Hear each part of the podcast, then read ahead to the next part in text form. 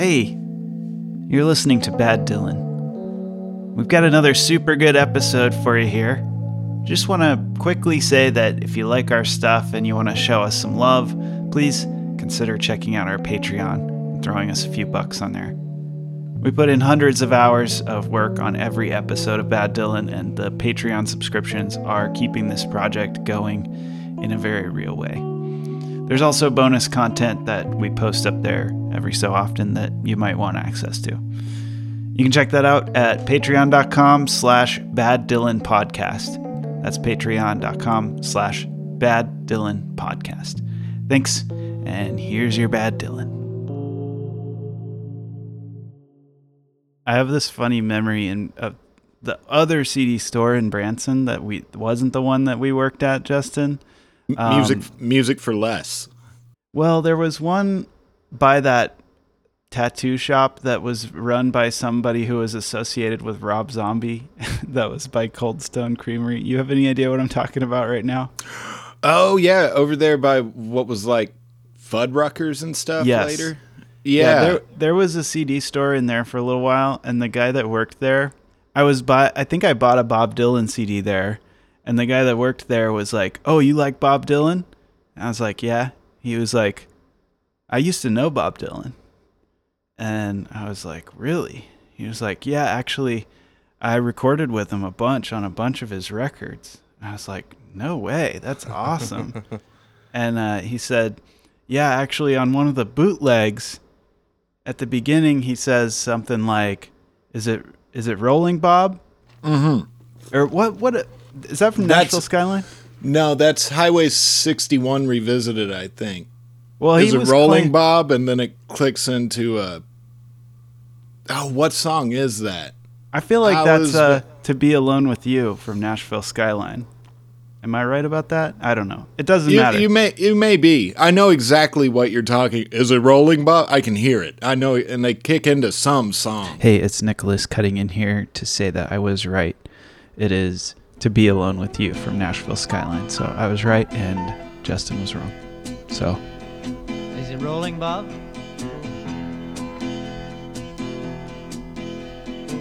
To be alone with you. I'm pretty sure that guy was like he was talking to me when he said that. And I was like, really? But isn't your name like Dave? he was like, yeah, but he got my name wrong. Uh huh. so it, even if it's a true, I don't feel like it's a true story, but if it is, it's uh, it's pretty funny. It's that's, like that's it, like the crazy old people who want to tell you about how they know Elvis, right? You know. it's like, no, you don't. I know you. I know that you don't. But I used. To, I had like three or four people like that that I remember in the at, at the the same era, the CD store. It must be like a Branson thing where people think that they're like closer to greatness than they are, and they make up stories that they think people will believe. So true. You know? I had I had a kid in my uh, one of my classes named Tyson Parton. His last name was spelled P A T P A R T E N. Oh yeah. He, he, was like, I am related to Dolly though, and I was like, but it, it's spelled different. he was like, Yeah, but but I am. yeah. okay. Anyway, freak circumstance that we would have sit different but the same last names. Yeah, incredible be, shit, yeah. really. For sure. Well, you're listening to Bad Dylan, a bad podcast about Bob Dylan's bad music, and we're not talking badass. We're just just normal bad. Every day for a week, we subject ourselves to one odious Dylan record and then discuss our thoughts. I am Nicholas Naoti. I'm breakout breakout star Matt Lawhead, and I'm the bad boy Justin Hickerson. And we are your humble hosts and amateur rock critics. This week we've sidled up to the bar and ordered ourselves a shot of love. Released in August of 1981, the third and most angry installment of Dylan's Born Again trilogy, Shot of Love would be Dylan's worst selling album in the US since 1964, just about the beginning of his career. This is another Christian album that is interlaced with indignation and paranoia, taking a very accusatory and judgmental approach to eternal salvation. In his review of Shot of Love, Rolling Stone's Paul Nelson writes When I first heard it, Shot of Love sounded like Bob Dylan's most interesting record in a long time. Interesting, not good. there were even a couple of numbers in which he didn't sandbag us with endless I've got him and you don't references to Jesus. Nel- Nelson goes on to say, being reborn changed the world for him, Dylan claims, but his Christian compositions rarely praise God in any conventional religious manner. Instead, they're choked with anger, rife with self pity, and so swollen with self absorption that the singer often seems to think that he and Jesus are interchangeable on that mythic cross. Ultimate victims. And of course, it's all our fault. I thought I thought that quote was pretty insightful. Uh, I feel like Dylan in, in his religious phase often sounds more like a kid that's been spanked than a adult man who's discovered enlightenment. I agree. I think that uh, that that is uh an accurate and like deeper than surface level depiction of that album. He definitely does seem like he's got a real chip on his shoulder about his uh, his staunch, his staunch Christianity now. right, and it's not very compelling. Like he's apparently full of God's love, but also seems to really hate everyone. Yeah, his uh, his coming to Christ didn't uh, show him any humility. It seems he he just got really spiteful and uh, angry at everyone else who's not, I guess, following his path. And uh, He definitely does, and he uses um, it's like a bunch of a bunch of finger pointing for for seemingly like made up scenarios. yeah, Th- Oh things things that aren't He's obviously not True. speaking from a real life experience. He's made up characters and situations, and then he's mad about how they are going. right right and and which in and of itself isn't very out of character for for bob but none of these these are all pretty simple scenarios that that he's talking about you know and kind of like cheap like easy topic matter. In that first uh, in the song shot of love you know he references like heroin has like heroin addiction references. And it's like i don't think bob ever had a serious heroin problem. So why is he like commenting so strongly on the matter you know? Yeah, he, he talks down to drug addicted people quite a bit, but yet seems to uh, really have a lot of good feelings towards Lenny Bruce for some reason, which we'll we'll get we'll get into that later. Yeah. yeah Um, that's bizarre Yeah. It's also worth pointing out that this is one of Bob's favorite of his albums, which is interesting to me. He brings it up time and time again in interviews. Uh, for me, I think it's most explosive album I've ever done. Uh, even going back to Blonde on Blonde or or Freewheeling or any of those, uh, bring it all back home or Highway 61 or where, wherever they were. And I believe that in time people will see that. One album of mine, which I think it was as uh, was overlooked, was the of Love album. And I just think it came out at the wrong time, and the reason people didn't respond to it was was because there was no they had no history of it. I'm not sure why one album has more history than the Well, other. well, for, for instance, they record all my, most of my albums. They go from this, to that. Is oh yeah, well this one's oh yeah because this one was here, this one's here, you know, and this one's here. Oh yeah, well this is a logical extension of that. And uh, oh well, okay, well this don't fit in, but this one does, and this is connected to that, and so it all makes sense.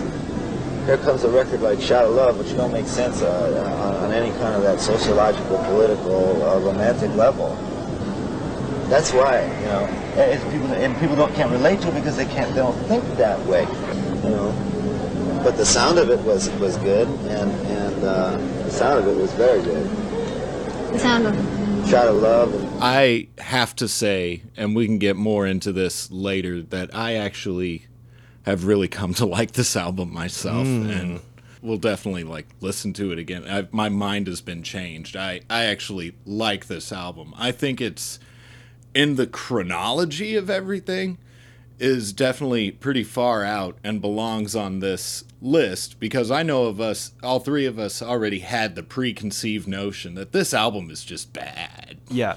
You know, I've heard Justin, I've heard you make fun of Shot of Love for like over 15 years now. I feel like it's been like the punchline of your jokes about bad. Well, I mean, as far as covers go, like as as uh, just like just someone who's like skimming through them, like when I see that, I don't immediately think that, oh man, this is a classic Bob Dylan record. It looks like a lousy '80s album. Yeah. You know, it's the cover of this album is just incredibly lame. It's uh, for for those listening along, it's just the words "shot of love" in a pop art comic book style. It has nothing to do with the album. It's super ugly, and you just simply hate to look at it. And on the back, it's uh, on the back side, it's Bob really contemplating uh, Rose, but he looks really greasy and ex- ex- and exhausted.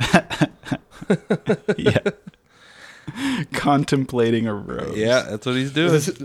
Um, speaking of people that uh, love this album and also apt ways to put it, um, it was mentioned in this Rolling Stones article, 100 Greatest Singers of All Time. You know, Bob Dylan made number seven out of the 100 Greatest Singers of All Time, which I'm floored by. But I can understand he's influential, but greatest. He's got a soulful voice. Uh, Yeah. I mean, Okay. I like Dylan's voice a lot, but yeah. I mean, greatest of all. Okay, anyway, but I'm not saying I don't like Bob Dylan's voice. I don't like it when he's doing uh, generic dad rock blues tunes, but uh, but in in this uh, article, uh, the person right that's writing it, which I didn't look up, says, "I love that album, Shot of Love. There's no production. You're just in a room hearing him sing." and that's a good way to put a lot of the at least the first half of this album for me really sounds like harsh just sitting in a room listening to a band practice basically if you're not enthusiastic about it to begin with, there's not a lot to like really sway you. There really were no aha moments where I was like, this album's not bad. It just kind of marinated well over the last couple years since I actually listened to it and stopped just making fun of it with unwarranted claims of its badness. Sure. they were warranted You're right though, Matt. The the production is What? You're uh, the production is mystifying. It's um some of these albums it's like how did a Bob Dylan album possibly get made that sounds this bad? Like who was producing this shit? And how could they not do a better job? Justin, I have a question for you. Do you think this album is good Dylan? Yes, Wow, you think it's good Dylan? I do. Um, Just because I'm happy that he's still not quite tired. I I like that even though it's a pretty far right turn, I do like that this is kind of the end of what was like two decades of nonstop uh, changing and kind of throwing his his fans curveballs and making borderline questionable professional decisions as far as like things that could potentially ruin his reputation and whatever. Like here, like it's a Christian album, and yeah, it's chumpy, and yeah, he is kind of being a little a little baby about whatever. He's just pissed and Christian, but he still like gives a shit. Yeah. Whereas, you know, later on in this decade and on a couple, like down in the groove on episode one, he just sounds like he's just given up. And here he's still trying to like make waves, if it were, you know? Yeah, um, he does have some energy in this one, which I do appreciate. Some of the tracks on the previous albums, he was he didn't he wasn't selling it a hundred. He didn't believe in it hundred percent himself. But to say to go back to the how much he loves this album, he's on quote he's on record saying the purpose of music is to elevate and inspire the spirit. Dylan told New Musical Express in 1983, to those who care where Bob Dylan is at, they should listen to Shot of Love. It's my most perfect song, he says.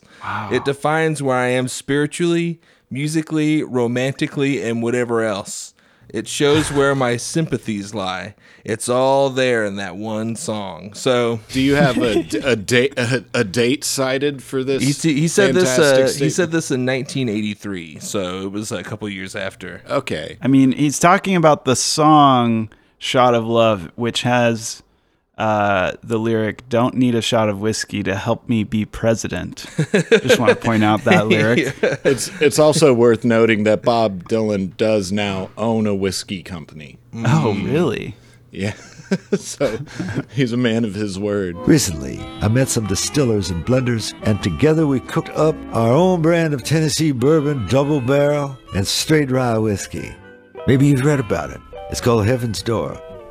Now, I'm not going to pull your coat too much about it, because me telling you how good it is is like trying to tickle yourself. It just doesn't work. Okay. Speaking of a uh, slight tangent here, but a man of his word and odd business endeavors. Um, in the '60s, there's a, like a I read in a book of uh, interviews that I had where he was at that time where he was just really haranguing people that were giving him interviews, and someone was asking him about whether or not he was going to go to the protest in the afternoon. And he was like, "No, I'm busy all day." blah blah blah and the guy says well do you support the protest and he says well i don't really endorse you know whatever he just, was just like really giving him a bunch of non-answers and the guy said well if you were to endorse something what would you endorse and he says i don't know maybe ladies garments and everyone kind of snickered and laughed fast forward like 30 years in the 90s at some point he did do a victoria's secret ad Oh wow! Whoa, that's weird. Fascinating. I just wonder if, like, sometimes I wonder if his whole career isn't just trying to, like, really get a good laugh on everyone. you know? Because if I could put that together, certainly Bob put that together when he was doing the Victoria's Secret ad. It's like, Right. You know, it's like, I'm really glad I said that 30 years ago. Because he's he looks so he's so old at that point. It's not sexy. You know? Wait, he's physically in a Victoria's Secret ad? Yeah, he was like in a commercial. There was a Victoria's Secret. He like, wasn't modeling the lingerie, was he? No, but there was like a promo. Bob Dylan CD gone it and, sexual. You know, kind of really old, real pencil, nasty mustache, close up, close up of his face, just looking all, Yeah. you know, snarly and a little like Victoria's Secret, you know, logo That's so exclusive. weird. Bob Dylan. What on earth? That's weird. Well, to to the point I you you said that this qualifies to you as good Dylan, Justin, and I I can't personally. I have my opinions of what is good Dylan, but I'm not an expert on what's good Dylan. I am an expert on what's bad Dylan, and I think that this qualifies as bad Dylan. I think it's like it's it's good Dylan adjacent. It's like top it's like top tier bad Dylan, but D- Dylan Light. Yeah. Yeah. it's not worst Dylan by any means, but I don't think it's good Dylan. It's- I think it's bad Dylan for sure. yeah. Another thing that's baffling to me about this uh, record is why. I mean, I guess he just really loved that song, "Shot of Love," and that's why it's titled. Because before, like a couple years before this, another album called "Shot of Love" was released by this band Lakeside, and it got some pretty uh, decent popularity in its time too. So it's strange that so shortly after he would come out with an album by the exact same title.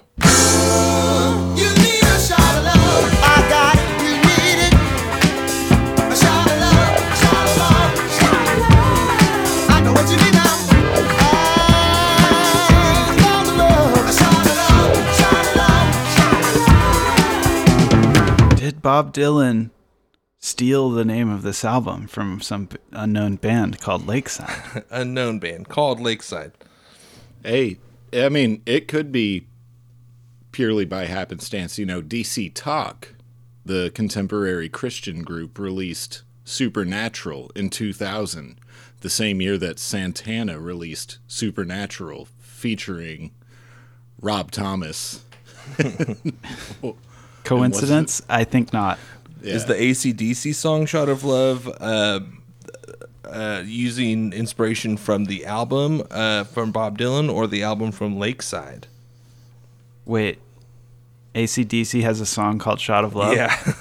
yep. Is it a Are you cover? sure? It's not a- gonna say, it's are you not a sure It's not shot of love. No, I think the shot of love the ACDC is talking about is not the Christian shot of uh, evangelical love. It's a more Are they talking ejaculate? Yeah, they're talking cum. Yeah.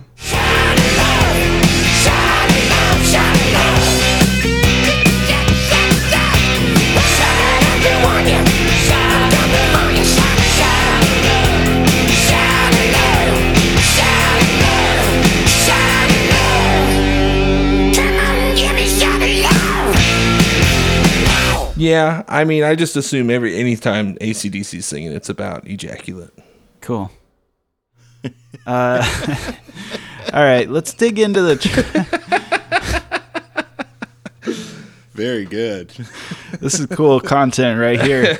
Uh, let's dig into the, the the track list here. Track one, "Shot of Love." Um, if you weren't already accustomed to the weird, bad production of this era, it, you might feel real weird hearing this song. It's just it's more blues rock, uh, but it's kind of good. It's it's good Dylan adjacent. The production sounds really bad though, like worse than it needs to. And I feel like it would be really easy to remaster this and make it sound way better. Like I think I could do a better job. The The mix, the mix is really weird. Like yeah, it sounds harsh. Uh, Bob and the singer sound really harsh to me on the on the stream that I listened to. So I was listening digital. It I bet- sounds like they were mixing it for car radio speakers in like the mid 80s. Mm. You know, it's it sounds like an AM radio. it does. When you know that it's supposed to sound like that, I guess it it makes it a little more forgivable. But nonetheless, it does not sound like it was mixed to be played on any kind of like hi-fi like they were trying to make some kind of audiophile masterpiece it sounds like something they were trying to get people to listen to on a cassette tape in their new grand am Yeah, the the vocals are completely dry, like no EQ, no compression, no reverb, nothing. And it's a weird sound. It just like doesn't sound completed from a production standpoint. Um, but Matt, you mentioned the backup singers, and one positive thing I can say about this album and these records from this era is that it does seem like the the backup singers were given lots of agency, uh, and there are some very creative and unusual performances from them. which I tend to appreciate the strangeness of them sometimes.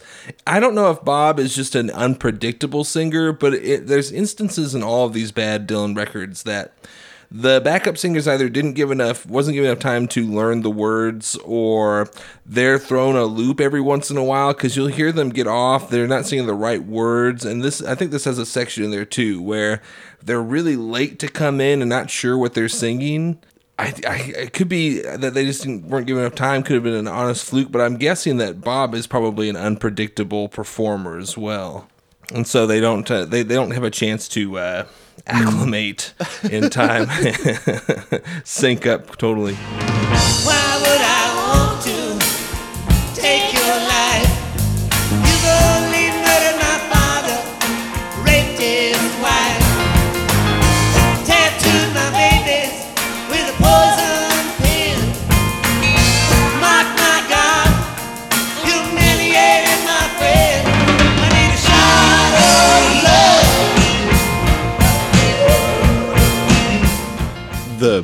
the big kind of R hmm. bomb, the rape word being used. So it it seems to be you're supposed to hear it the way it's sure, it really grabs you.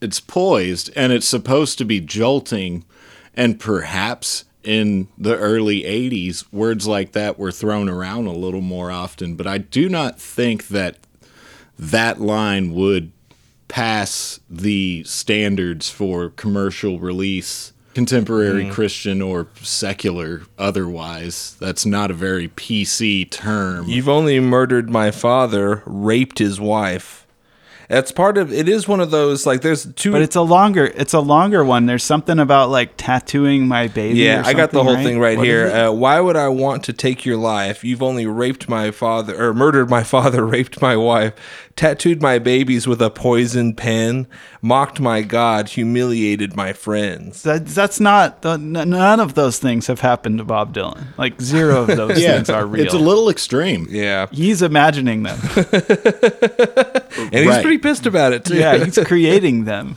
Right. yeah. I don't know. That just seems like a really, i- i- really inappropriate, and I don't think that it would that that would be allowed to be released today. Yeah, that's the first of like two or three uh, really stand out. Like I might just be listening to it in the background, and that piques my attention. I hear that you can't not hear that, and then all of a sudden I'm alert to, uh, for a few seconds. Right afterwards. especially in like the the opening track of of just any album, no matter what the topic matter is. It just seems like an like an interesting uh, way to get someone's right attention. and it's positioned it's positioned and mixed in this way where like all the music drops out except the drums and he says these incendiary intense lines that Yeah. just like hook in your in your craw right in the craw. let's let's move on to heart of mine this is a, a song about making sure that you don't communicate your fondness for other people and apparently this was a recording that would not have made the record except that ringo starr happened to be on it Is is that why it was He plays Tom uh, Tom. on the album? yeah Oh, That's what it says in the liner notes. really Right. That's it's so yeah funny. yeah it's right here on the on the sleeve too. Ringo Starr, the Tom Tom. I guess perhaps they couldn't afford Ringo on an entire drum set. it's like I'll, I'll charge you half for just the top tom yeah, yeah. Uh, as with a lot of the songs on this, I found so uh, we didn't really do our weekly thing, but through the week, I was uh, at the beginning of the week, I was listening to the words and trying to understand the songs, and then midway through, I found the trick to enjoying this record for me, and it's to not listen to the words at all. Hear the hear the melody, hear the singing. I like the backup singers on Heart of Mine as well a lot. Uh, but if I just don't listen to what the song's about, I found I, this was a sleeper hit for me. Uh, once I found out, uh, don't listen to how uh, spiteful and uh, angry he is.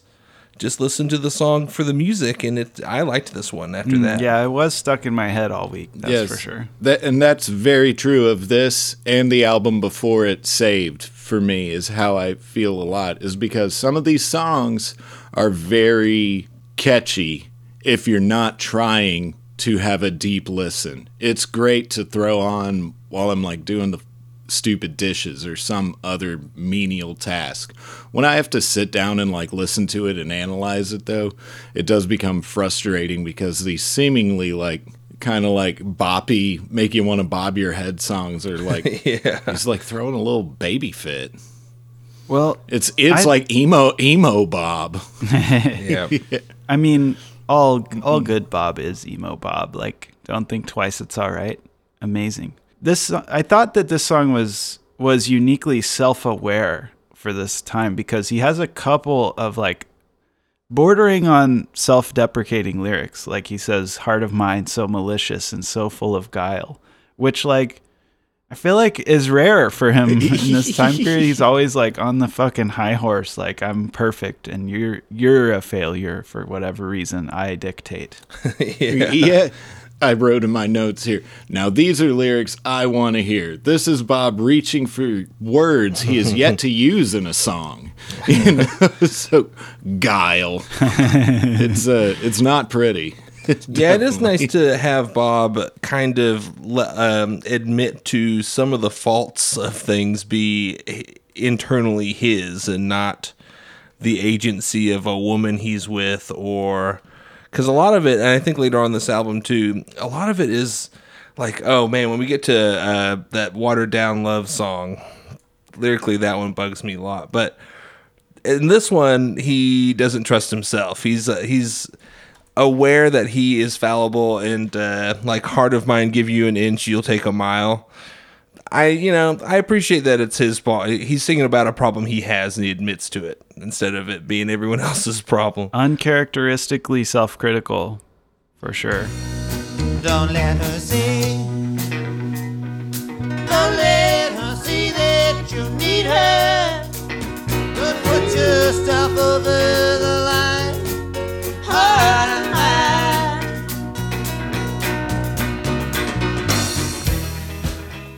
The Tom Tom really uh, brings this one together too for me. It really s- uh, glues the whole song into one nice package.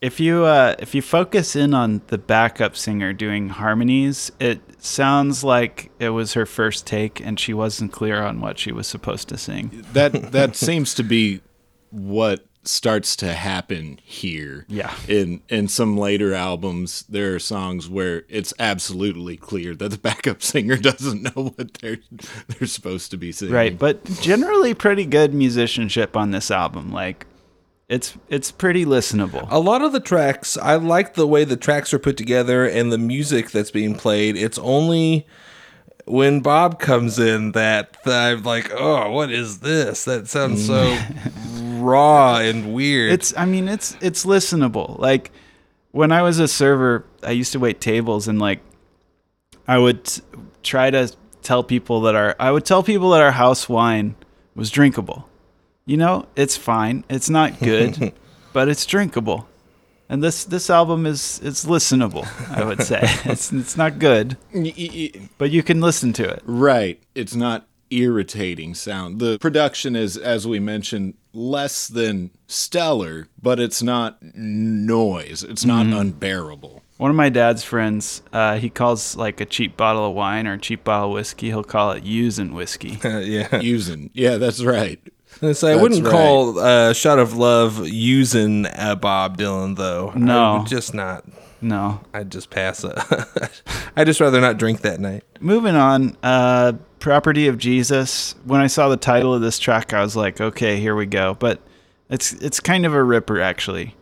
Uh, I'm pretty into the chorus. I, He- I think it's pretty good. What you you're saying? No, Matt. You No, so? I mean, again, once I turn off the lyrics, I like the piano lick that the whole song is based on. I think that's a pretty nice driving uh, melodic thing, and I'm not a huge fan of the chorus. I don't. It doesn't do much for me. Um, and the lyrics, I'm pissed about the lyrics. This he's pissed too. This is one of the biggest ones where he's made up these situations. Uh, he's singing about a hypothetical situation, and he's pissed about how people are treating. This is also a confusing narrative. The or point of view of this narrative is strange as well. He's singing about someone else that he knows and how people are treating that other person, and he's upset right. about it, it. feels it feels like it's from the perspective of somebody singing about him, in a way. Like, but it's uh, yeah, it's confusing, isn't it? Yes, but he's been like kind of notorious for doing that and like trying to s- switch perspectives and like Sure. take on multiples, but it it doesn't translate well here because he's like full blown defensive. He's Yeah, like yeah. we were saying like it doesn't really translate because no matter who he's talking about is like I don't think anyone is like you are walking around being like I'm a Christian. What? What? You know, and like Right. getting in you're that that guy getting in people's faces like Right. it- It's like just- guys who own guns, like just imagining every possible time they could use their gun. Yeah.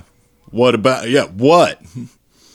Yeah, sitting here uh the, the court. He's the property of Jesus. Resent him to the bone. You got something better. You've got something better. You've got a heart of stone. Wow, I, I do love the how sarcastic that, and it even sounds like he, he the way he delivers that uh, that bit of lyric sounds Seething. sarcastic as hell too. Seething. Yeah, Say that he's a loser, cause he got no common sense. Because he don't else's expense because he's not afraid of trying. Say he's got no style because he doesn't tell you jokes and fairy tales.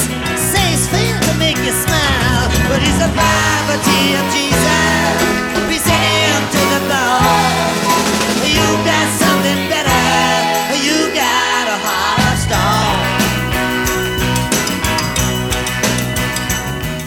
mean, the the vocal performance I think is is actually very good on this track. Although it might sound nasal and whiny if you're not already accustomed to his '80s uh, output. Uh, yeah, by this yeah. point, uh, the first two tracks sound really harsh, and then this one sounds well produced in comparison. It does, he still has a sort of, sort of like whiny tendencies, but I, I don't- I don't have anything complainy wise to say about how the how the song sounds.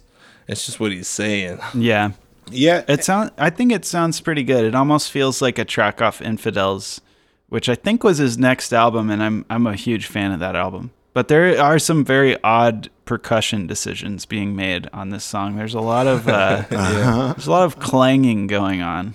this is the only really out and out overt Jesus song on this. I mean, it's widely regarded as a Christian album, but this is the only real, you know, all out Jesus song where the previous album Saved was, boy, Well- just a regular Sunday morning church session. yeah, I mean it doesn't get any more Christian than saved. So you can only you you know you can only get less Christian from there.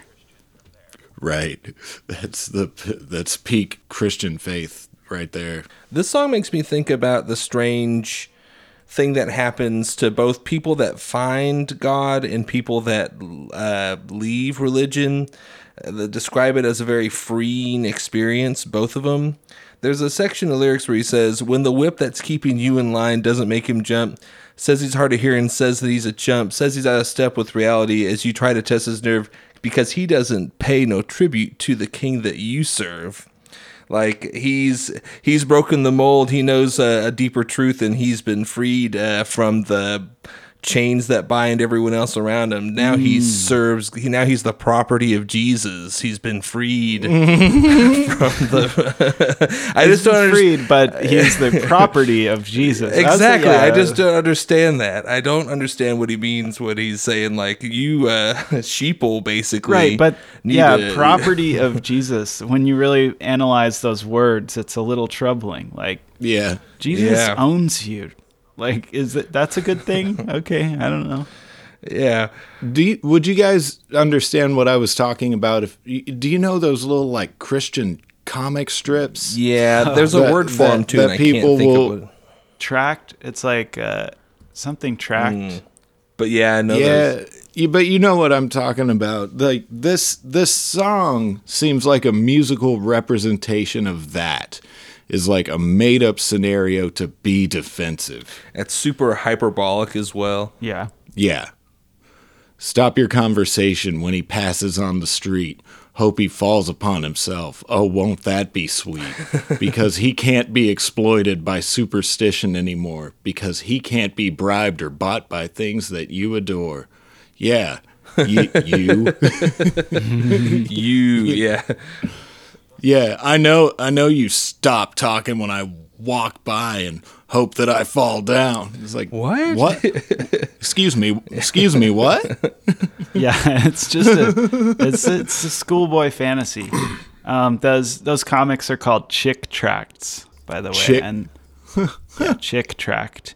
I think the it's like a family, like Chick something. But those Yeah. are super super funny. If you're well, they're not funny at all. They're they're very homophobic and stuff like that. But uh, I'm gonna I'm I don't know. They're interesting. They exist. Okay, I'll say this. They're very exaggerated. It's like a it's like a caricature. They they come up with some some really insane caricatures in those things. And oftentimes very violent. Yeah. Yeah. And if you can separate it from the harm that they cause, it, they're they're kind of funny. Yeah. Right. Just at their the absurdity that is suggested in some of these scenarios, which you know we could have a whole episode about that. So I'll try to uh, abstain from from going down that rabbit hole. But uh, this song, Speaking of whole other episodes, Justin, I've been meaning to ask, are we gonna do Dylan and the Dead? I heard just I saw some people talking about how We- bad it is, and I'm not familiar with it. I'll be so- honest, I haven't even really tried to listen to that since I was in high school. I feel like we should consider it because, like, I love the Grateful Dead and I love Bob Dylan, but We that could just- album sucks. I don't know we- what we could- what was going on, but it's just not good. Or maybe it's good. I haven't listened to it in like a decade. I don't Yeah. know. Well, we'll just make an episode. We'll all give it a swing because this this seems to be one that none of us have ever really listened to. So Yeah. it's worth noting that on uh, this song, "Property of Jesus," has been played, according to BobDylan.com, exactly zero times. Played live, you mean? I always like it when they get in yeah, yeah. yeah, never, never, uh, never played it. You know what though? That's not the case with uh, our next song though. Uh, the most bizarre choice for a track on this Christian album, Lenny Bruce, which was played 117 times. Really? Truly weird song. Oh, This and is- recently too. This is a, a bizarre and ill-conceived tribute to the to the edge lord Lenny Bruce. For those who don't know who, who Lenny was, he was a foul-mouthed, obscene, drug-addicted comedian, and it's super odd to me that High Horse Christian Dylan chose to write such a generous song about him. Yeah, I have a question for anyone or for you two. Uh, does accidental death count as suicide if you did it to yourself? Which that sounds like a really dark question, but uh, Lenny, Lenny died from a drug overdose, right? That wouldn't necessarily wasn't trying to kill himself, so that wouldn't really be considered suicide, would it? I don't I don't think so, but he frames it that way, like he did it on purpose in the song. I understood it that if if someone, no matter what the circumstances were, if they were to die as a result of their own action before God intended them to, that they had taken their own life because they had resumed the role of God. By See, I wonder that because in the song, Bob mentions that he's in a better place now. But I don't think a lot of Christian denominations would believe that you go to heaven after a suicide, do they? Mm, I don't think so. I think that's one of those major no-no sins that, yeah, that keep you from the pearly gates. Well, and Lenny Bruce did a lot of major no-no sins. right. I don't think. Yeah, I don't think that any denomination of any religion really would look generously, kindly to to Lenny Bruce at all. No. Some fascinating lyrics here. He says, uh, he, he points out that Lenny Bruce never cut off any babies' heads, which is, I, I mean, that's a low standard. That's a low Yeah. bar for being like a good person, not cutting off babies' heads. and that line starts with something that kind of fits in with the rest of it. It says, never robbed any churches, which, okay, that's another. Are we just listening to the things Lenny Bruce didn't do? Because yeah. 'Cause I, di- I didn't rob any churches. I didn't cut off any babies' heads either. there's a lot. Yeah. That's a long song. That's not a very efficient way to tell a story. Yeah, the lyric about how Lenny Bruce never cut off any babies' heads is another one of those where it just like screams at you every time you like hear it. Yeah. You, if you're not paying attention, you start paying attention. Um, Right. and that lyric, it just has it has nothing to do with Lenny Bruce or anything related. Like, it does not connect. It's just it's just solely like from Bob Dylan's imagination. Like, it- he was never like. I, I, in my head, I was like, okay, was Lenny Bruce accused of cutting off babies' heads? Or is that some part of some joke he made or something? But, No. Mm, yeah. No, it has it has nothing to do with anything.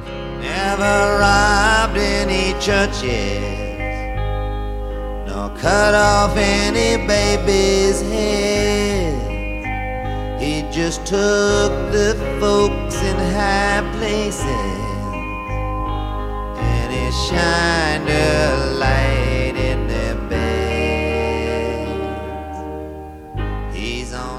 Would that be a biblical reference of some kind? No, I, I don't think it does. I, I did some some deep googling. and I could not find any connection to anything.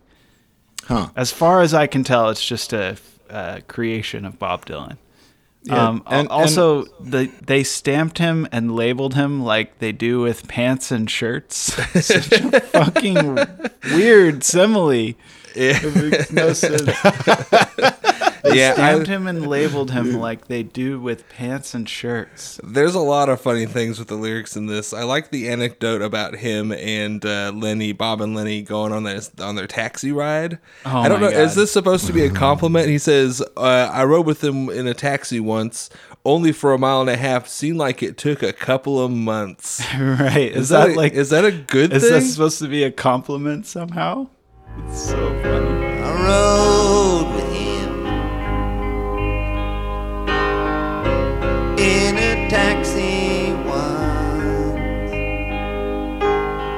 only for a mile and a half. Seemed like it took a couple of months.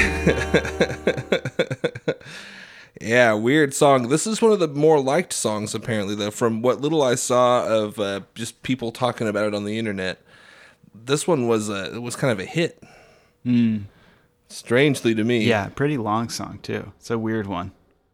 You know, Lenny Bruce wasn't the, uh, or Bob Dylan wasn't the only one to be inspired by Lenny Bruce, though. Uh, I looked it up, and he's also mentioned in REM's "It's the End of the World as We Know It." Yeah, And- Len- Lenny Bruce is not afraid. and uh, it's also he also appears on the cover of Sergeant Pepper's uh, Lonely Hearts Club band. There you go. Interesting.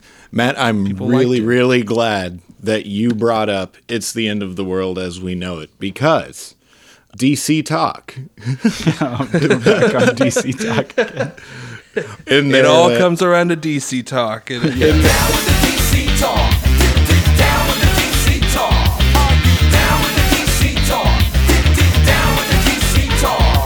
in their live album, Welcome to the Freak Show, actually cover It's the End of the World as We Know It. And when it comes to the part where they say, uh, uh, Lenny Bruce is not afraid, they just say, You know, I am not afraid. They don't say Lenny Bruce. They don't touch They Lenny Bruce. Even, it's too. they can't even say his name. They won't.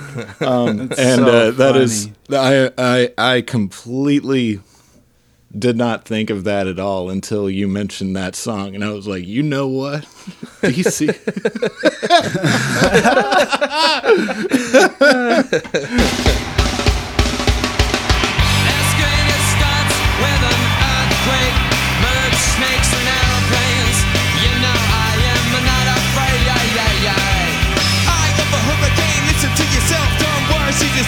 if you guys ever want to do, I could make a playlist for us. Um, do a a diversion episode just about DC talk. I would I would love it. That would be enlightening to me. I'm not uh, terribly familiar. It's, it's I had, a, I think I had a DC Talk CD when I was a kid. I had all of them. Listener, if you want, if you want us to do a DC Talk episode, just send us an email at bobdylan at gmail.com. Bob Dylan at gmail.com. And we'll get it, I'm sure. Yeah. It'll get to us, We'll get it. I'm sure. Uh, moving on, song five, "Watered Down Love." Uh, this is this is an interesting one. It's it sounds to me like the drummer on this track maybe only has one arm. like As a uh, ma- what is as- it, Def Leppard that has that? Yeah, as a matter of fact, it is. No, it's not. it wouldn't surprise me. that might be too big of a name for Bob Dylan in this period, though. It says uh, Jim. That's oh, all it. Jim. Yeah, Yeah, Jim. vocals Bon- Bob and Clyde, backing vocals Clyde, Regina, Madeline, drums Jim, guitars Fred Tackett, Danny Carver, piano. Yeah, so the Jim. guy was embarrassed, I guess. He was like, Jim. "Oh, are you really going to use the track with me on it, Bob? Just Don't- don't don't use- put my my last last name." It was the unpaid intern that was working that night. What do you What do you guys think about this song? I don't like it. This is one of my. This is uh the one of the low points for me, honestly. Um, If as I don't mind it if I turn the lyrics off, but in this one especially, he is taking problems he has with someone else and equating it as you don't want a love that's pure. You want a drown love. You want a watered down love. And some of the stuff that he's talking about is things that are entirely his problem. Like uh, they won't uh, spite you. They won't. Uh, make you jealous. Whereas oh, oh, don't make you suspicious. It don't make you envious. That's what a pure love does. But he is decided. He's the one that decides whether he's envious or suspicious. So hmm. he's blaming someone else for, I guess, going about their lives in a way Bob doesn't like, and calling it watering down that love of theirs. I, Love that's pure, hopes all things, believes all things, won't pull no strings, won't up into your room, tall, dark, and handsome, capture your soul and hold it for ransom. I don't like this song. I'll, I'll just say that you guys can talk uh, uh, about how you feel about it now because I, I'm getting upset. Oh, I I I actually really really enjoy this song. It's it's one Interesting. It's one of my favorites. I do think the the the lyrics are pretty cheap and loaded. I think my favorite line on here is a won't write it up and make you sign a false confession. It's like, come on, dude. It's like who wrote it up and made you sign a false confession? it's like, it's like, what on earth? Dude, if you want your love to be pure, you have to be punctual. It's always on time, according to Bob. It's always content. Uh, it is an eternal flame, quietly burning. It doesn't need to be proud. They're just, I don't know. I'm sorry, I got I got heated up again about it. I mean, sound wise, it's it's pretty unique. Uh, if I mean, it feels like '90s production, and I, I mean, it, it also honestly kind of feels like an old guy trying to make modern sounding music. Or a or a producer desperately trying to keep an old guy relevant, sound, Right, right. sounding relevant. It all it also has the feel of like contemporary Christian music. It's got that like posy Yeah. spice. I agree that it has that posy spice, as you put it, but the lyrics are accusatory in the same breath, you know? It sounds like nice and posy, but he's saying, You don't want a love that's pure. You want to drown love. You want Yeah. a watered down love. Mm-hmm. Yeah, it sounds like a fucking like a, like an angry husband storming out the door. Because maybe she led him astray or held him back or messed up his day. Yeah. Or corrupted him with stupid wishes. That's right. It doesn't mess up your day. I forgot about that lyric. Oh my god. yeah. Oh, you watered down our love by being late and messing up my day and having Oh, stupid no. wishes. Oh, it's so bad. Yeah. It I, this song bugs me. It really does. yeah. It's a love that won't mess up your day. it's so bad. Will not deceive you Uh. or lead you into transgression, won't write it up and make you sign a false confession. Yeah. I I dare I say that might not be a made up scenario. That could be a really cheap jab, Jab at at, his, at his now at his now ex-wife Sara. Or topic like- of the infamous love ballad Sara. Less than a decade before this. and then the Blood on the Tracks is widely regarded as the divorce album. Hmm. And then so I think some of this era things like that this like lead you to transgression like look what you made me do. Right. Yeah. You made me cheat on you. You And messed up your- you- you signed messed a up my false day. confession, took all my shit. You messed up my day. It's just one of those days where you don't want to wake up. Everything is fucked. Everybody sucks. You're not Yeah. content. You watered down our love. Yeah, prenuptial my ass. You know? False claims. Love that's pure. It don't make no false claims. yeah, Boy, So- boy, he was upset when he wrote that. Boy, just- but it's a catchy little little tune, though.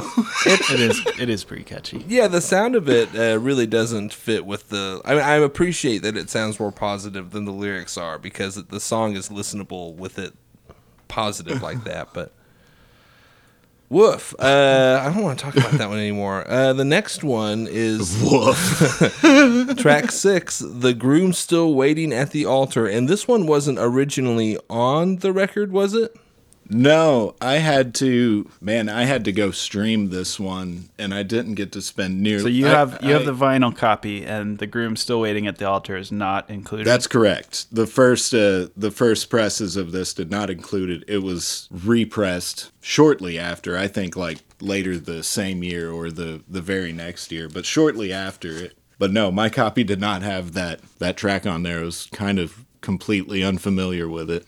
It's Hmm. one of the better songs. I mean, con- I think it's a good contribution to the album. It would be worse without this song, probably, right?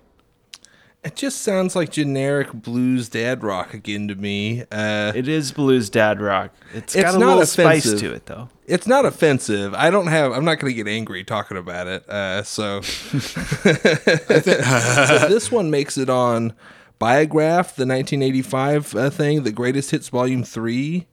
Um, it's been included on a few things, but played very little live. He's uh he's clearly vibing on this this song. He's his vocal performance shreds, honestly. And within the context of this album, it, it rips. It's not it's not a bad song. Uh, I, although I do start to have a pro, a feeling around this this part of the album that I've been listening to it for too long, and I want to turn it off. And that's not good because we got four whole ass songs to go, and one of those is really long. That's very that's true. It's weird this one didn't make it on the album originally. I didn't read to see why, but it's strange that they would go back. I don't know of many albums that got a second release with added content on it so close that wasn't some sort of like anniversary thing. And well, he- it could could have had to do with the the bad sales. Yeah, well, that's yeah, okay. So, and that's what I was kind of getting at. It apparently this album wasn't uh, well received when it came out, and this is considered one of the hits off the record. yeah. I- Why I didn't it appear on here in the first place? He'd already had the song; he'd been played it five times in 1980. Mm, yeah. I'm curious if the song wasn't all, what what is on the album wasn't already recorded before the rest of the stuff on the album. Maybe. Like like maybe they were gonna cut it as a single or something, kind of like Positively Fourth Street wasn't an album song; it was only a single. Like so, it could be a scenario like that, like where you know how we had uh, we had talked in the first episode for Down in the Groove, Matt, how you had said, I just have a hard time believing that all of the, you know, there's supposed to be a vault of songs that, you know, Yeah, yeah. unpublished, you know, That unpublished Dylan on, right? stuff. Yeah. And it's like this this is kind of where that kind of stuff starts to like get get wrung out. Like, it's like, well, what else you got back there, Bob? Yeah, well, we got this one we were doing for a week last year. Here you go. it's like, uh, that's better than all, any of this crap, you know. I don't know. Um, I do think this album is better having this uh, song on it, though. It's not bad. I don't know what it really means. I, I think at this point I've probably lyrically checked out, thanks to the the, the probably ang- the probable anger I was feeling from a couple of the other ones before. And at this point, I'm just kind of like hearing the music. I'm not really, so I don't really. And J- the J- Rock of Gibraltar and Jordan, I understand have religious importance, but I don't know what he's talking about through most of this. So Tomorrow you won't have the power to keep it west of the Jordan, east of the Gibraltar. I I don't, know. Well, I don't know what to say about this one. This one just it feels long. It's, It's long. generic It's- bluesy it's- dad rock, and It sound, sounded rock. good in the Grand Am in 1982. Yeah. I mean, it's pretty good. It's pretty good blues rock compared to some of this other shit. But moving on, let's. We we were all hoping for more Bob Dylan reggae music, and, and we got it. on- on Dead Man, Dead Man. and I think that's why this one makes the song I like the best on the album. It's just weird. It comes at a weird. It's not weird in a way like Lenny Bruce is, where it's I'm. It's, it's a slow slog. Lenny Bruce's. Dead Man, it, Dead Man is just a strange reggae song that Bob Dylan happens to sing on.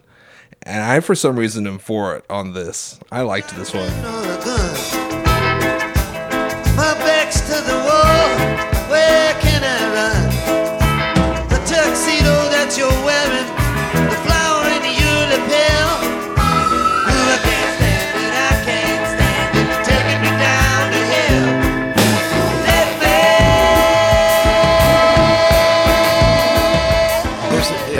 Yeah, like while the the on principle Dylan reggae is like maybe not the best idea.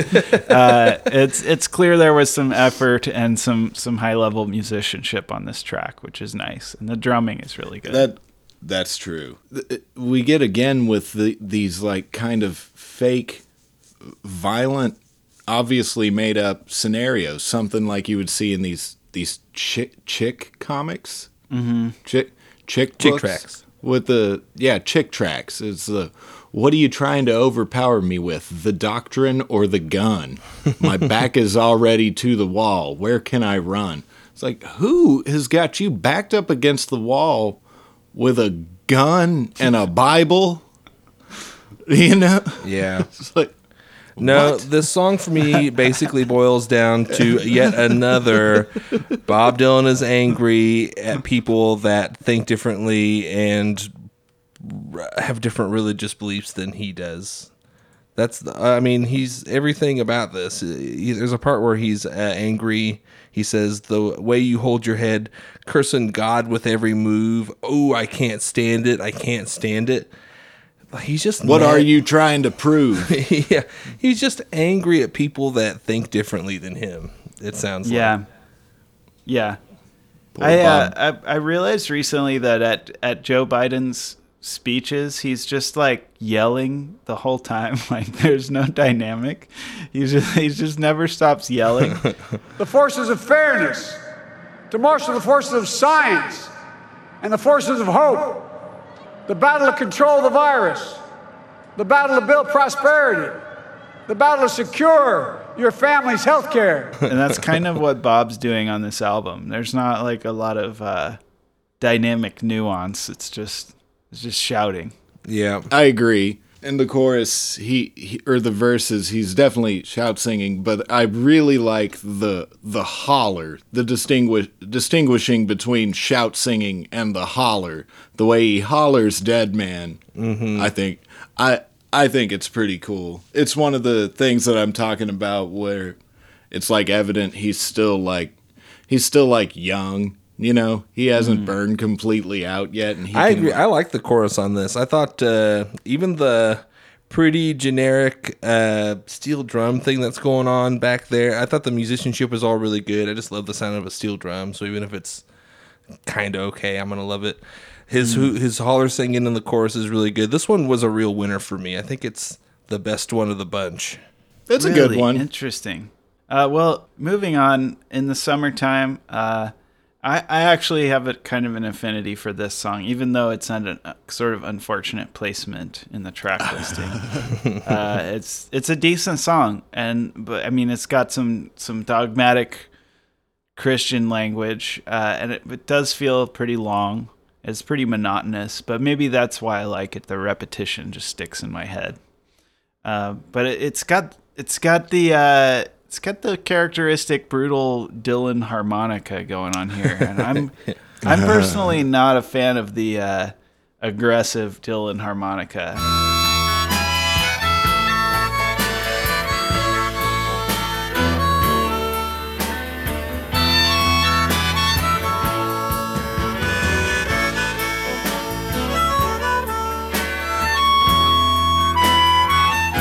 Uh, Justin, I know your favorite Dylan record is John Wesley Harding, and I, I just I think that album has some really aggressive harmonica on it that I just can't really hang with. I can't say that you're wrong. I just I really like it. Mm-hmm.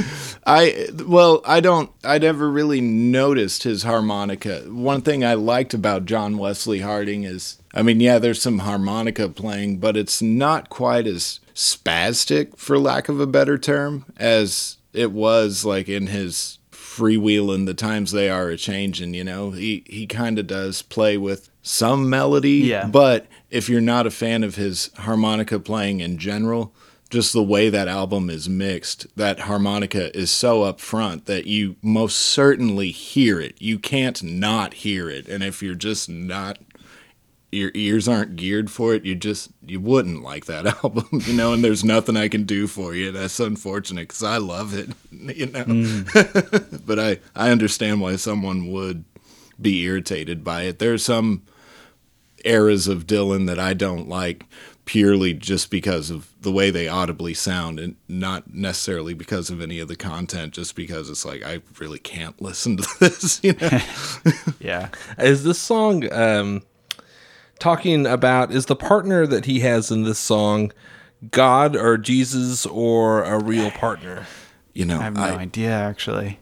I thought when I the first few listens, I thought, oh, this is nice. It's a he's still angry about other people that think differently, but now he's not also blaming his uh, girlfriend or partner. He's got a confidant in them, and they're they're uh, dealing with their issues together, and he d- appreciates this person. But now, as I read the lyrics, it just looks like he's talking about God. Yeah, you're right. You're totally right. It it sounds like a love song, but it's about Jesus or God or whatever. You're right. So I have to take back the one merit I thought I had to give to him, where I was like, "Hey, he's not blaming his girlfriend for his problems. Eh, we're making progress." But no, That's right. I've been talking to a counselor, well, a pastor. You know, that's what he. That's what. That's what it sounds like here. You really, you really turned a corner here. A really strange corner, Bob. But Uh, well, I had a hard time really engaging with this song at all. Same. Yeah, I, it completely lost my attention on pretty much every listen. Um, yeah, it's it's just that once again we find ourselves in a critically boring part of the album where we Right. can't we can't afford mediocrity. it definitely feels i mean like it's a textbook example of like filler a filler track I don't in know. my I think in it's my kinda good. opinion This is one of my faves, honestly. I like that it's uh the title is in the summertime, and to me it even sounds warmer than a lot of the other songs on the album, and I appreciated the change of tone, the the warmer tone of the song. But otherwise, it was forgettable, and I was really ready for the to not be listening to this album, especially later in the week. By the time I was getting Yeah. to the end end of these tracks, I was really ready to be done. So this one I don't remember; it doesn't stick with me so well. i found myself in in this song oftentimes subconsciously like finding ways to distract myself in the time of this song like i would like be in the bathroom when this song is on and realize like I don't think I really needed to pee. I think I was just taking the op- I think I was taking the opportunity to pee. Yeah. because like because I truly don't Yeah. I don't care. I don't even really care enough to try and generate a comment. Speaking of losing interest, we let's move on to Trouble. Um, I I just I track nine Trouble. I just per, I personally have a lot of disdain for this song, and I re- I really can't stand it when it comes on. I'm pissed. It's not about anything. It's not. It's just another blues rock song where the title is repeated ad nauseum. And I might actually say this is one of Dylan's worst songs. If I had never heard like Handy Dandy and some of the other garbage we've had to listen to. Yeah. I completely disagree. Really? You oh, like Trouble? I do. I like it a lot. I, I will say that th- all of the variables by themselves, it should sum up to a song that I don't like at all. But for some reason, I like this one, and I can't tell what it is that I like about this song. I I I hate the the paper drums, the tinny 80s car stereo production, but I mean even there's a stupid fucking cowbell. yeah, I Um, was, I you was hoping you bring up the cowbell. There's like a a fucking cowbell or bottle or something that someone is clanging and it's like really off rhythm and Yeah. it's so loud in the mix. yeah. Trouble, trouble.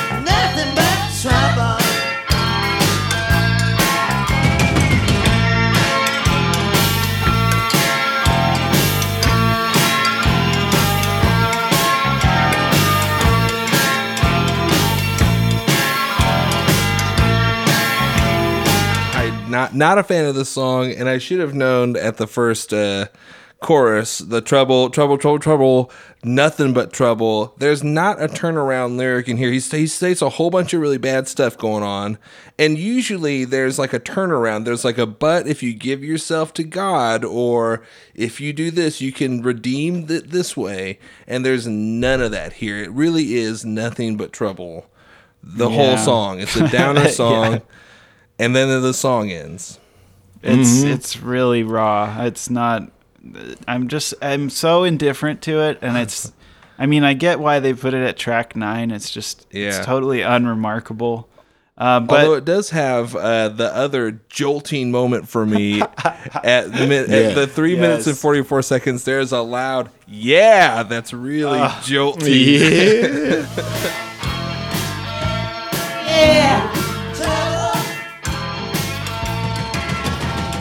It is so loud. It, I, I it's multiple times actually. Like it gave me a serious fucking scare while I was listening to it because I thought someone was in my house. it does. It almost sounds a stereo, like uh, someone's walking across a stereo uh, set of microphones, so you hear the pan. You know, It's, so scary and mixed so unbelievably loud. I can't believe no one caught that. Maybe the vinyl mix is different on that, but on Spotify or if you listen to this song, at what is it, 345, Matt? Yeah, three minutes forty four seconds is what I have written down. It's- It's like it just sounds like someone's right behind you. It got me every time, every time it came on because I was listening with headphones on, eh, um, and I would be walking outside most of the time. So whenever that yeah came in, there was a good couple times where I was like, "Oh, am I in someone's way? That's on a bike or something?" like, oh, what? Someone's just behind you, like, scary.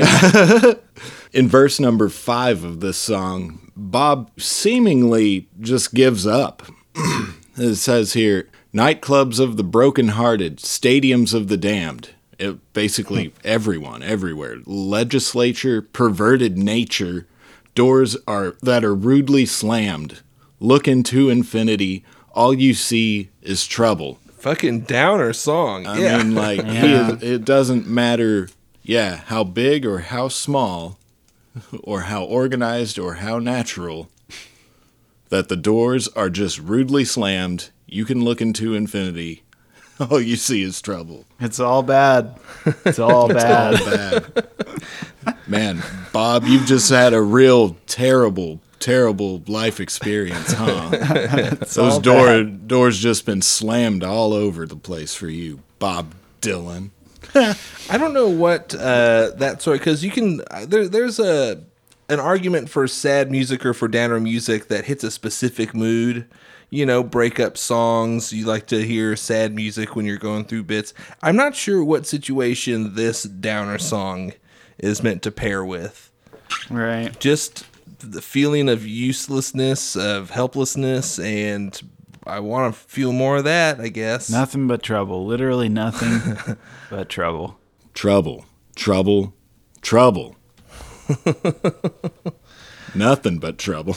well, let's keep it moving. Uh, let's talk about track 10, Every Grain of Sand. This is the uh, the one song on this album that critics really seem to like, although it did not make the cut for Dylan's Greatest Hits Volume 3.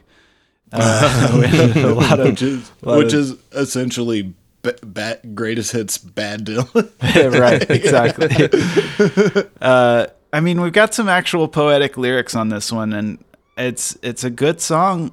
I, I feel like by the time I get to this point in the album, I'm just too worn down to appreciate whatever this song has going for it, and it's a real shame because it comes right after Trouble. Uh, but in in isolation, if you come to the table with fresh ears, this is a good ass song. Yeah, uh, I don't mind this song. When when it starts up, I thought I was listening to an old Eels uh, song of some kind. Like uh, they they in a lot of early stuff start out with just a an electric, clean guitar picky part, and so I feel a little nostalgic towards this song for no reason. And I think that might be clouding my judgment a little bit because I end up coming away liking this one a lot more than I should. I listened to it in isolation Uh, yesterday, actually, I just put it on. I did a walk, and it was the last one that I uh, didn't get to listen to. Did another walk and started with this one to just finish the listen. And by itself, I came away liking it less than I did when I listened to it as a whole. I I, I I know what you mean with the thinking it was an Eels song or that kind of a a, a genre or time of music. The Mhm. the the synth notes at the beginning of that track. I just I really liked them. I, I, I even noted here production golden any era. yeah. Although production wise, I also have a note. Did you guys hear the weird warble sound at around a minute four to a minute eight? There's like a strange, almost like something's not grounded right warble somewhere in the I'm chain. not sure I've No, caught I that. didn't. Yeah, I, I listened to this entire thing on headphones uh, loudly. I mean, it, yeah, it is weird production style, but if you can stomach it, uh, this this is a song I recommend checking out. If you want to just if you want to hear the best of the bad, this is, this is a decent song, and it's I, I think it's a good example of why it's actually worthwhile to dig through these weird Dylan albums because sometimes you'll find a good song. That is that is true of this experience. Like uh, there are songs that I've been forced, voluntarily forced to spend some time with, and have come away with like a handful of some nugs that I probably never would have heard or given a chance. You know? Totally. I, I get why this was chosen as the last song, but it's just really unfortunate contextually. It's like it's like hidden treasure. It's like a buried treasure. You got to dig through a bunch Yeah. of bullshit to get it.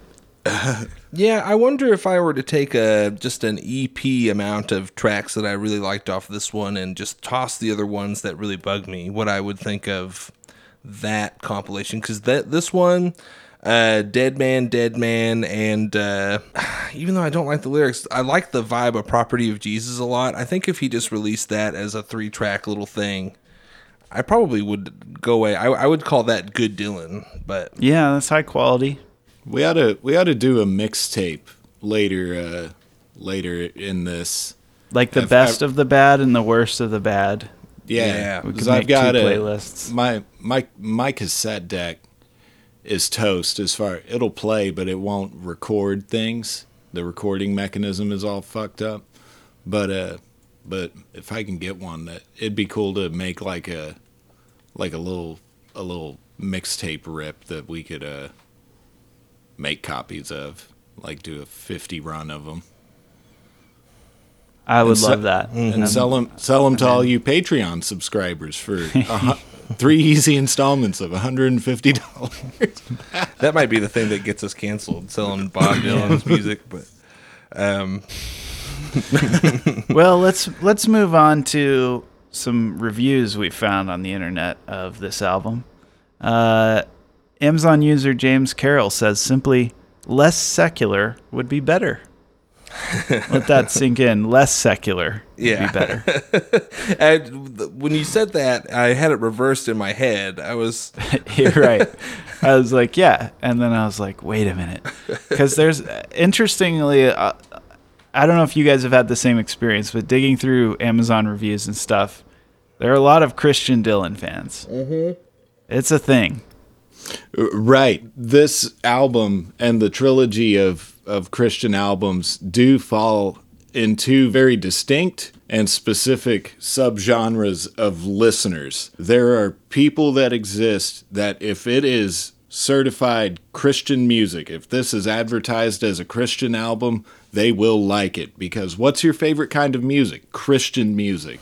and then there are also people that it does not matter. If it has Bob Dylan's name on it, it is gold. People that Right. literally say, and I can get to some of them here in a minute, but Dylan defenders that will will not concede that Bob Dylan could possibly release anything that is like subpar. Are you kidding? Right. This is. I mean, this is this is why I get downvoted to oblivion when I post our stuff on on Reddit. Reddit. Yeah.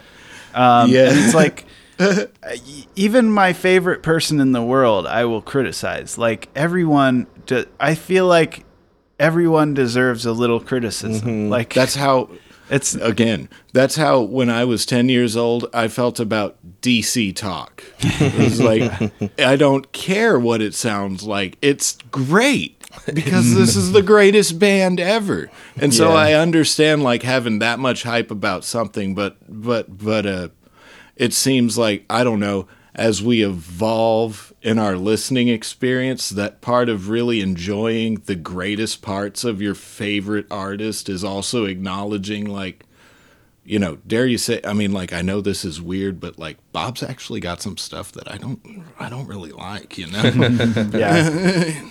I mean, on the on the religious Dylan fan tip, I've got one more quick review here. Uh, Amazon user Faradon Terravash says, of all Bob Dylan albums, "Shot of Love" holds second place behind only one album, "Saved." Yeah, wow. Uh, yeah those people yeah. You guys got any reviews for us? Yeah, I got a couple. Um, this one, uh, Kid Edge. I'm not. That's not the, how you really say that, but uh, I liked this one because it's just a mediocre review, 2.5 stars. I tolerate it. But uh, then I got to thinking, why would you put on something you feel like you have to tolerate? Like I tolerated this for our project. Do you guys listen to music that you just simply tolerate on your free time, or I, I, I do. I don't, I don't understand it's a that thing. mentality there? But sometimes, like, I'm just trying to get stuff done around the house and I want music playing in the background, and I just feel like I'm particularly in a Bob Dylan mood, is when I would pull out something like Shot of Love. There are things that I don't put on in the background, but I understand someone saying, like, yeah, it's listenable. Yeah, for me, I'm the type of guy that if I were to try and watch all the way through all nine Star Wars movies, I'd skip the second one of the prequels. I don't need to know what happens in that movie or watch it. Uh, the continuity is Oh. less important than me having to sit through. But that movie is so baffling, though. Like just to look at, it's like all filmed on a green screen, and Yeah. like there's no soul to any of it. I think my favorite part of that movie, not to go totally off topic, is the part where he surfs on that creature while they're while him and Princess Amidala are in a field of some kind, and he surfs on a CG 3D animal. That movie is so strange. It's just so strange. I don't like sand. It's coarse and rough and irritating, and it gets everywhere. Not like here. Here everything is soft and smooth. Yeah. So anyway, I would skip that movie if I were watching all the way through all nine movies. I'd skip that one easy. I would. But you like bad movies, and that's I like an incredibly bad movie. Oh, I can't watch that one. That's I really, Really? I really can't. I, I refuse to. I I hate that movie. Fascinating. Yeah, I I would go. I'd do a whole other bonus episode on that fucking movie. Uh, but the, my other uh, my other review to get back on topic, Babies Gang uh, gave it five stars. Uh, the title "Stadiums Be Damned," and this one's really sarcastic, so I like this. Um, Born Again Dylan, so of course this is shit. Guys, I just read Richard Dawkins' The God Delusion, and oh boy, is my mind blown to bits. Christianity sucks. God sucks. This piece of shit record is one of Bono's favorite Dylan records, so it obviously sucks because Bono sucks. I'm not by any stretch of the word religious, but Dylan's Christian period is some of the most life affirming and deliciously angry music that ever entered my life. If I knew Jesus would have any relevance in my life, I'd get down on my knees right now to kiss his feet, and I can't stand feet. what? what is, there were so many twists and turns in that. It's my favorite review by far. So uh, It's the whole- incredible. That's incredible. Also, can I just point out that you said Bono the first time And then Bono. the second time? Bono. Uh, I, I think uh, I was thinking of Sonny Bono when I said it the first time, and then actually thought, yeah, of different Bono. person, different guy. Yeah, really? What? Uh, albumoftheyear.org user Luca Dornelis writes, I wish I could say this is one of those hated albums that I like, but I can't. It's actually just shitty. Bob's voice sounds like how people who don't like his voice think his voice sounds like. out of tune, screeched. Same things for the musicality. It's strangely disjointed and very bland. I agree with that. All music user Evan Lublinsky, who I think we've quoted in the past, uh, says Shot of Love is a decent album with a bipolar disposition, constantly shifting from adequate rock to drab mediocrity. This album's main value, however, emerges from its function as proof that the dismal saved was a fluke and that Dylan could return from that low point and produce more good music.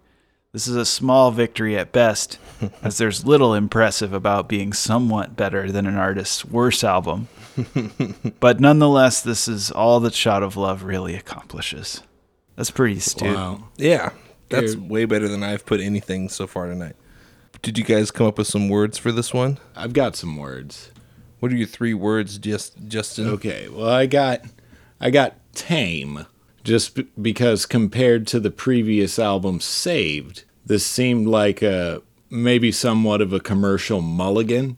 Like his production team realized that the you know uh, like we said, contemporary Christian was kind of a new thing, and like maybe they thought Saved was a bit of an overshot, you know? And so they kind of went and like dressed it down a little bit, took a shot with a shot of love. Maybe a tranquilizer Um, dart or what? So yeah, I I def I definitely feel like this album, you know, in context of following up the album that preceded it, I definitely feel like this was a pulling of the reins a bit. So it's tame. Mm, yeah, yeah. And then, interestingly enough, and I came up with these words uh, before we recorded this um, and had all that discussion about uh, the production of this, but I put polished. the The production value here is exactly the opposite of albums like uh, Down in the Groove or Knocked Out Loaded.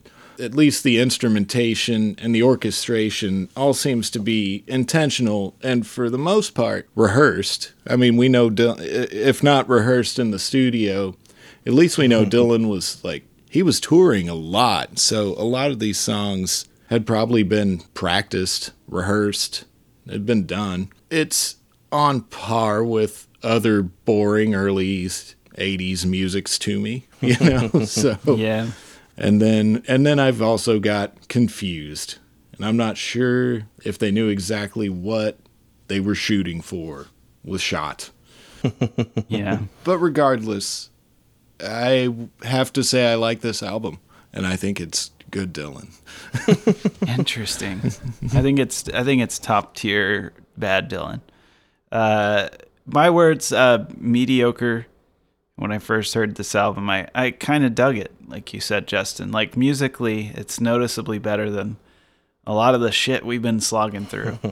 um, but if you pan out a little bit and can consider how it sounds compared to good music, it's largely forgettable and mediocre. It's also inconsistent. It once again feels like we got a, a different producer, different engineer, different studio on every song. Um, so inconsistent is my second adjective, and lastly, listenable. It's on the it's on the more palatable side of the bad Bob Dylan spectrum. Uh, it's like a it's like a drinkable table wine. Um, my words are spiteful because of the obvious angry, judgmental subject matter of a lot of the songs. Uh, reforma- reformational, uh, which I have because once I learned my little trick halfway through where I turned off the language processing sectors of my brain and just heard the music part, I found I liked the album a lot more. Hmm. Uh, so it reformed itself, or I reformed how I listen to music, and it I got better. And then my third word uh, also is mediocre. Uh, I'm not sure if I can expound on it more than we already have, but I, I thought it was I I had I had a different experience than you guys did, where I didn't like it at first. And I didn't have a lot of high hopes, and then I turned around to liking it more than I did. So it went from bad, not to good, mediocre. Uh, well, Matt Lawhead, would you recommend this album? No, listen to the tracks that showed up on uh, the Best of Bob three instead. Listen to that instead, and hear. I think there's two tracks that made it onto, or one at least one. Just hear whatever of the album is on that. Justin Hickerson, would you recommend this album? Sure. Give it a swing. You might you might find out you like it too. I, I like the, the the word that you used earlier, palatable. It doesn't require a lot of effort to listen to. So if you're one who's into exploring boring music, yeah, hell, I don't know. I liked it. Yeah. I, I liked it. Nicholas, how would you? Uh, what would you tell people to do with this album? Uh, if you're into bad music, if you're in, if you're into if you're Bob Dylan completionist, by all means. I mean, I'm sure you've already heard it if you're if you're those things. I'm just I'm looking at the Bob Dylan's Greatest Hits Volume Three track list, and there's some incredible songs on there. Uh, Tangled Up in Blue, Changing of the Guard from Street Legal, Knocking on Heaven's Door. Mm-hmm. And, and it's alongside like Under the Red Sky and uh, Silvio, Brownsville Girl. Oh, that's eclectic. Yeah. I cannot believe that Brownsville Girl or, or anything from the album Knocked Out Loaded wound up on any compilation of any I think, kind of. See, I think I thought Brownsville Girl was a high point for for Bad Dylan, and I'm surprised that uh, I'm surprised that Every Grain of Sand isn't on there. It's weird that they chose Brownsville Girl instead of that, though. And this is straying off topic of just this album, but I think Bob sometimes like knows that there are these people that are 100% loyal to him no matter what. And I think like a lot of things that he does has to be delivered with some kind of sarcasm, like Brownsville Girl being such a long, stupid song, knowing that it doesn't matter how absurd or how far he goes with just making things up. I think Bob sometimes plays on these like loyalists though and intentionally releases stuff that he knows no one's actually gonna like to kind of like wink like wink wink smirk smirk it. Whoever might notice he'll be like yeah I know it's bad. Like look Yeah. at look at this. Is or is it a condescending uh, like oh they'll buy anything. Even watch this you know? I'll put this on there and they'll buy yeah that's it that that's exactly what I'm talking about Here's my theory. I think he's releasing this bad music so that some idiots will make a podcast about it and then get downvoted when they post it on Reddit. yeah dude he's he nailed it on that though he The best he got it. conceptual art piece of our generation, really. masterful execution of that Well, on that note, fellas, thank you guys so much. Uh, another incredible episode. Thanks for listening along to this album with me, guys. my pleasure what are we what are we up to next I don't know. What is next, Justin? We've decided we'll do Dylan and the Dead, but we also need to do an. Oh, that's what I think we're going to do. This n- next episode is going to be a diversion episode of bad songs on an otherwise good album. I like it. It's going to Yeah. take more research, but I like it a lot. I have a legitimate uh, question slash uh, worry. Um, are we gonna put a time limit on this? Are we're not gonna we're not gonna string together like twenty songs and make ourselves listen to an hour and a half worth of bad s- no, songs. I think we should keep it brief. I was thinking like maybe five or six songs. I Agree with that. Songs like um. Oh, what's that song on New Morning? The Oh, when dogs if, run free. If, if dog run, run free, that- it's uh, that song it's- is bad. I, I don't Oh, like it. If dogs run free.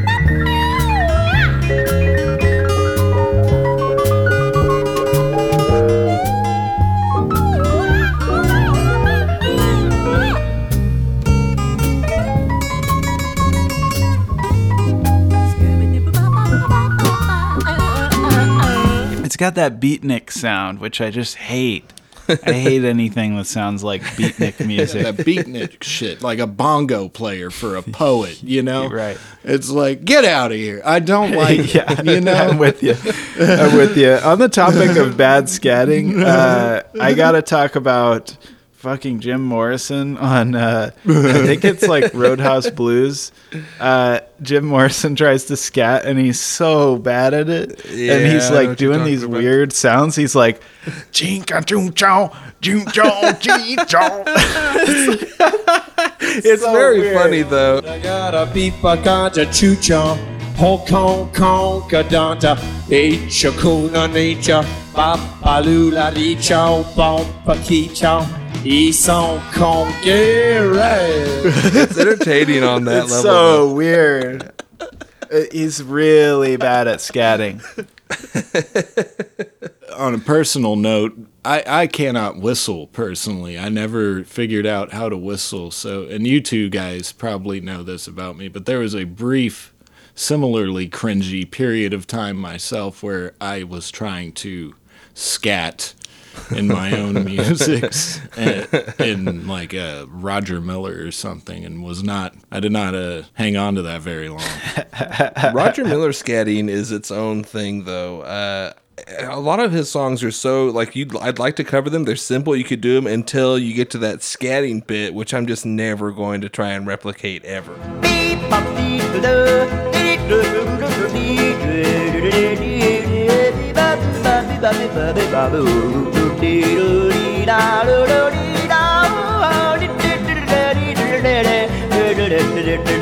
Once upon a time, you. the way he scats is pretty specific to him. They, Yeah. he, nobody can really do what Roger Miller does the way he does it. They- Totally. he- he's, not a a next part level of. scatter. hmm I'm so glad we've been throwing this word around for so many minutes now. Scat. oh boy. Boy, on Oh, that boy. scat on that Uh, scat note, though, uh, we're gonna say see you later to all of our faithful listeners, and check us out on that Patreon, Patreon slash, what is it? Bad Dylan podcast. And shout out to everyone there on the uh, Dylanology Facebook page. The uh, last episode we uploaded got over 100 likes and stirred up all sorts of conversation, which we do read and enjoy. Yeah, I read through a lot of that, and there's a lot of good insight in there, honestly. So, any of you Dylan defenders, no hate to you personally. And if you have made it this far, thank you for listening. I, I got a really nice message from somebody on Reddit. Uh, I get I get downvoted into oblivion, so nobody sees my posts. But uh, somebody did reach out and was like, "Hey, your podcast was really great." They also uh, they also recommended we watch the Bob Dylan movie and said that it's like unbelievably bad. So we're gonna have to do that. Bob Dylan starred in a movie, and apparently he's like just a Oh, yeah. unbelievably bad actor. Um, so we're we're gonna have to track that down. I've Yeah. sourced it. I think I have it on Yeah, file already. I think it's so called can- Hearts of Fire. watch it. some- something like that. Shout out to the Bob Dylan subreddit. Love you guys. I feel so welcome there. I feel so loved there at, at r slash Bob Dylan. For real though, I don't mean any hate to anyone who was trashing us. We get plenty of love on there too, and I've gotten plenty of nice messages and comments, and people think it's a funny idea. So just to, we'll just tag this disclaimer on here that anyone that wants to turn their nose up and say this is a silly idea, I'll be the first one here to tell you that this is a very silly idea. Yeah, it is. it is. It is. It is a.